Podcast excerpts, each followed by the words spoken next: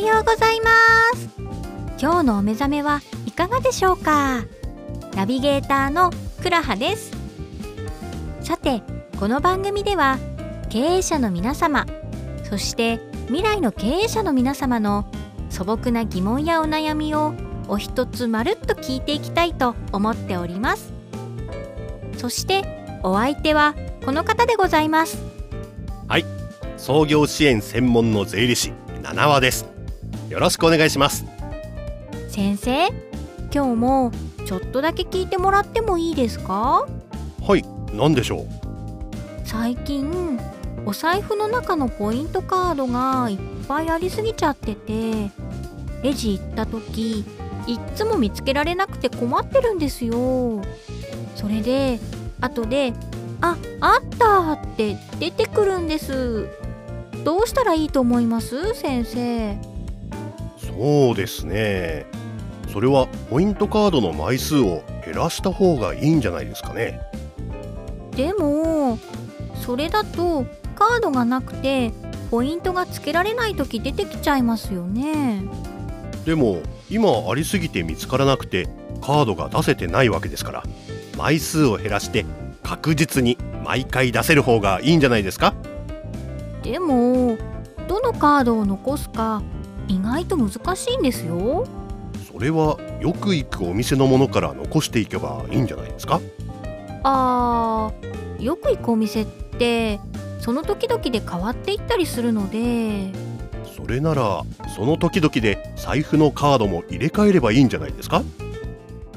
まあ私は今のままでもいいんですけどね。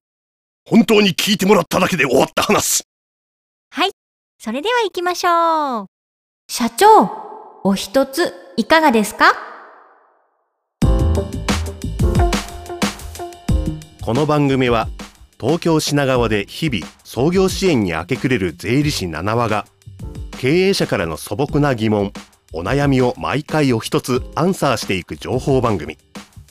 かと思いきや目下婚活中のナビゲータークラハが独自の切り口でお送りする息抜き番組です。このラジオはフィクションです。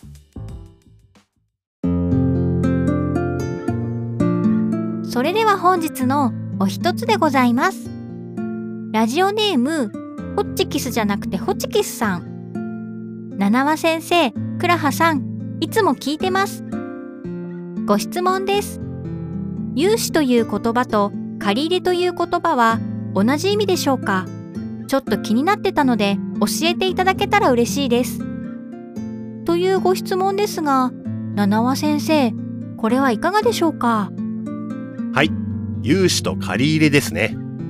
経営者の方が使われる言葉としては銀行融資とか銀行借り入れといった使い方がありますが基本的に同じ意味と考えていいと思いますよ。そうなんですね。どちらも同じお金を借りるってことでしょうか？そうですね。借り入れ目的によって融資と借り入れを使い分けている場合もありますがまあ同じと捉えても特に支障はありませんね。借り入れ目的によってっていうのはどういうことなんでしょうか？そうですね。例えば事業用の場合は融資生活用の場合は借り入れとかですね。でもこれは特に気にしなくていいです。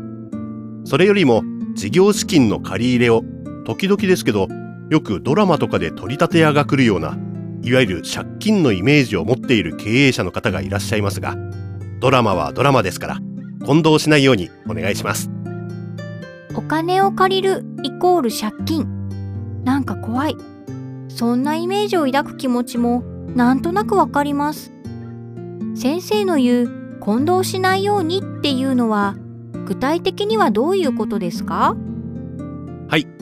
事業資金は政策公庫や銀行といったところから自分に合った制度を使って融資を受ける。つまりちゃんとしたところからちゃんとした形で借り入れする。ってことですね。国や自治体の制度なんかはとっても有利な制度ですからぜひ活用してみてくださいね。そうなんですね。はい。そういえば私もそういうドラマたまに見てます。深夜ドラマとかああ、確かにやってますよね。怖い顔した大きい男性が街中をうろうろキョロキョロしててそうそう、いつもなんか探してるんですよね。言葉数も少ないんですよねそう、それがまた怖さ増しますよね。それでボソッとそうです。腹が減ったそれ別のドラマですよね。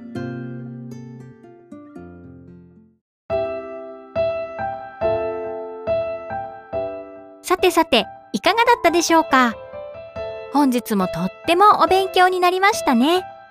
次回もまた経営者の皆様そして未来の経営者の皆様に聞いていただけたらとっても嬉しいです。それでは皆さん今日も元気にいってらっしゃい。